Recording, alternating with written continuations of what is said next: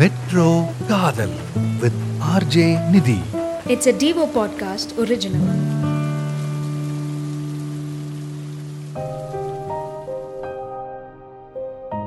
பிரியாவை அவங்க அப்பா அம்மா மாமியார் ஹஸ்பண்ட் இவங்க எல்லாருமே ஒரு குழந்தை மாதிரி தான் ஹேண்டில் பண்ணாங்க இன்ஃபேக்ட் ஹேண்டில் பண்ணிட்டு இருக்காங்க பிரியாக்கு எந்த ரெஸ்பான்சிபிலிட்டிஸும் எதுவுமே கொடுக்கல அப்படின்னு தான் சொல்லணும் பிரியாவும் அதை பெருசாக கண்டுக்கலன்னு வச்சுக்கோங்களேன்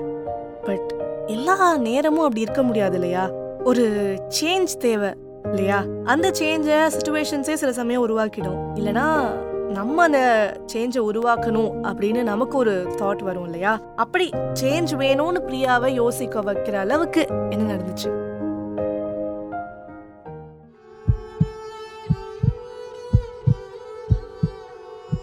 எங்கள் அத்தை திடீர்னு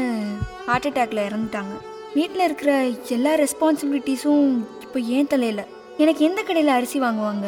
வீட்டில் இருக்கிற வேலைக்காரங்களுக்கு யாருக்கு என்ன சம்பளம் எந்த விஷயமே தெரியாது எவ்ரி திங் வாஸ் நியூ நான் பண்ணாத தப்பே இல்லை எனக்கு எங்கள் அம்மா அப்பா அத்தை மேலெல்லாம் ரொம்பவே கோவம் வந்துருச்சு ஒரு நாள் இப்படி எனக்கு எதுவுமே சொல்லாமல் என்னை எதுவுமே செய்ய விடாமல் ஒரு மக்கு மாதிரி ஆக்கிட்டாங்களேன்னு அன்னைக்கு ஸ்டார்ட் ஆச்சு என் வாழ்க்கையில் ஒரு கச்சேரி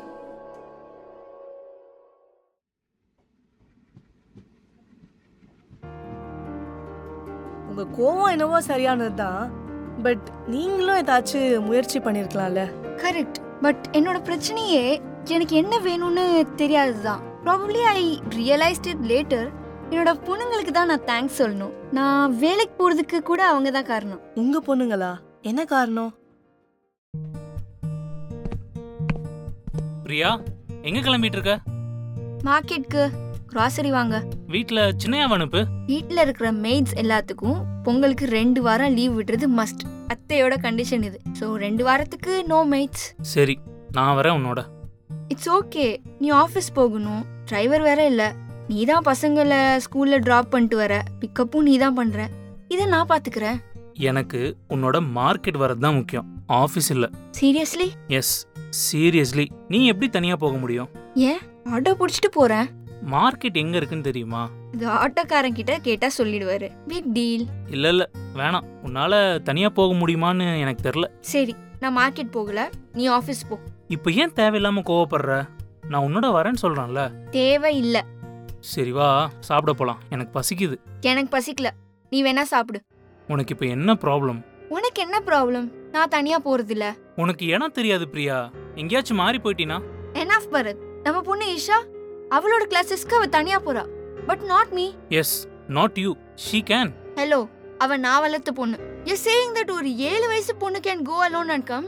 பட் நாட் மீ நான் என்ன சொல்றேனே நீ புரிஞ்சுக்க மாட்ற போதும் பரத் என்னை குழந்தையை விட மோசமா ட்ரீட் பண்றீங்க அப்படிலாம் இல்லம்மா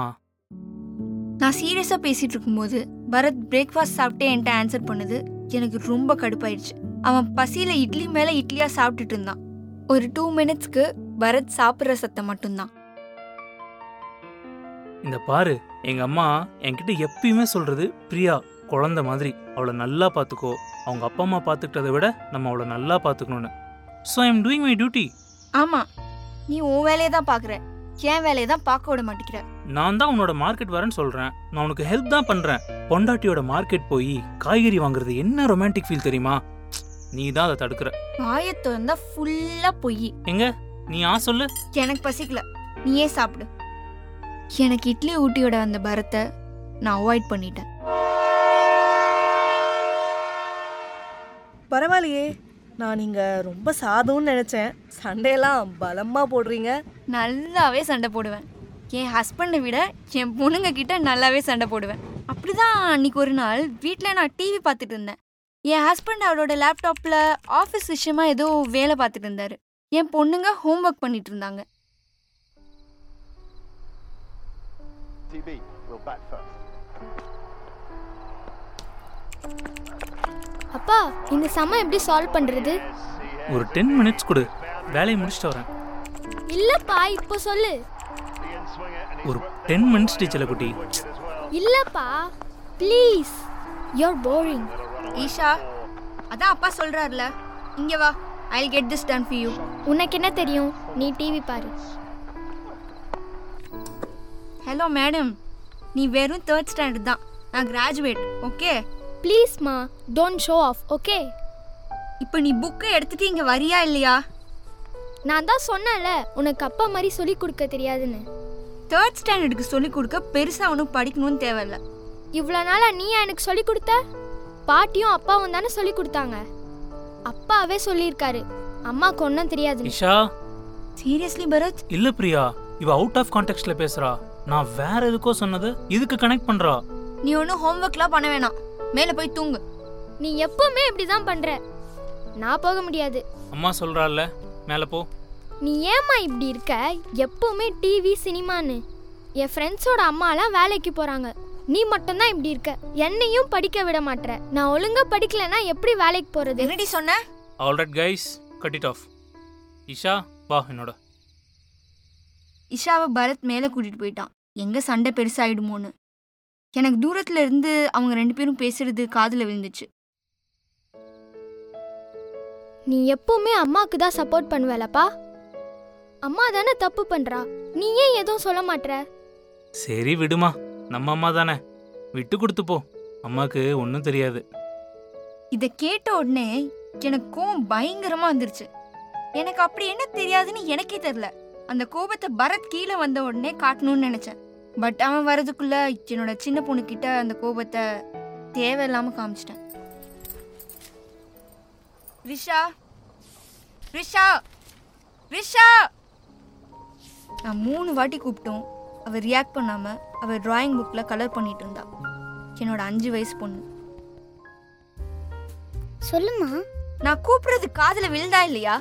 அதான் சொல்லுன்னு சொன்னேன்ல நீ ஏன் ரிப்ளை பண்ணல நான் மூணு வாட்டி கூப்பிட்டேன் உனக்கு காதுல விழலையா ஹேய் என்னாச்சு அப்பா வந்தாச்சு நீ அவரோட சண்டை போடு பாய் குட் நைட் என் பொண்ணு அவளோட டிராயிங் புக்கை அப்படியே லிவிங் ரூம்ல விட்டுட்டு மேலே போயிட்டா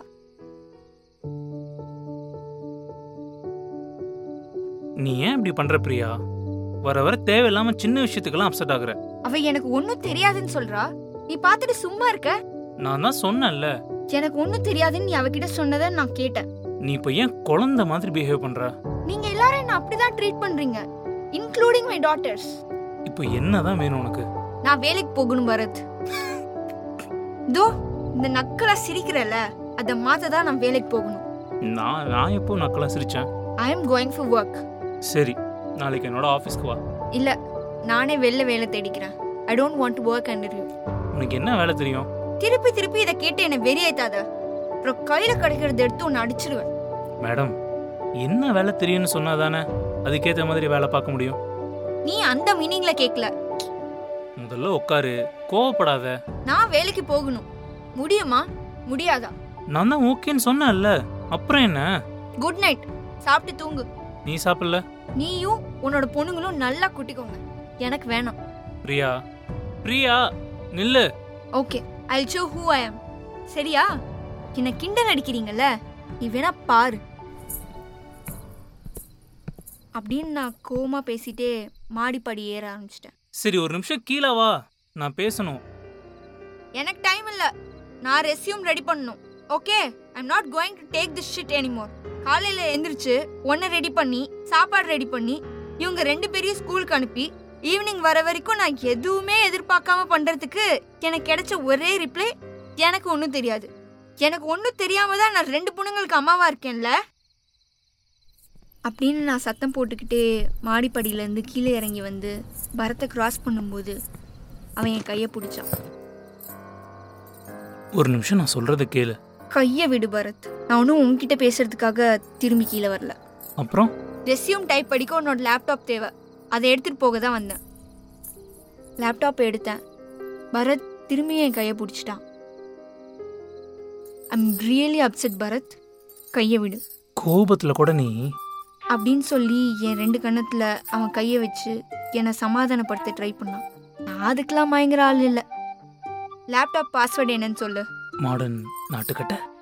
this is not at all romantic Bharat just give me the password modern நாட்டுக்கட்ட திருப்பி என்னை வெறுப்பேத்துற மாதிரி அவன் சொல்ல நான் உடனே அவன் கையை தட்டி விட்டு நீ பாஸ்வேர்ட் சொல்ல போறியா இல்லையான்னு கத்த நான் தான் சொன்னேன்ல பாஸ்வேர்டை என்ன மாடர்ன் நாட்டுக்கட்டை இதை கேட்ட உடனேயும் நான் லைட்டாக சிரிச்சிட்டேன் என்ன மாடர்ன் நாட்டுக்கட்டை நான் எதுவும் சொல்லாமல் அப்படியே திரும்பியும் மாடிப்படி ஏற ஆரம்பிச்சிட்டேன் பரத்தை பார்த்துக்கிட்டே ஏதாச்சும் சொல்லு எதுவும் சொல்லாம போற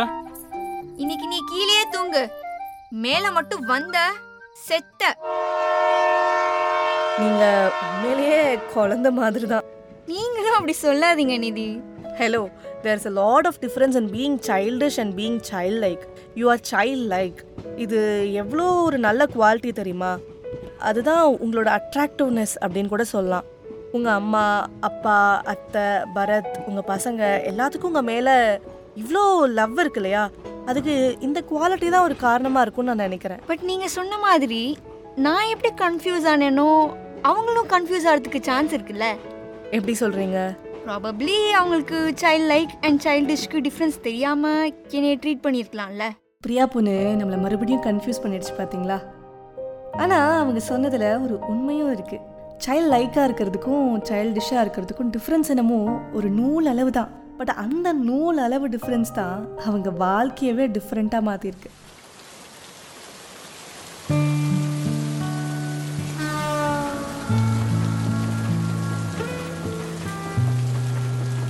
மெட்ரோ காதல் with RJ Nidhi It's a Devo podcast original.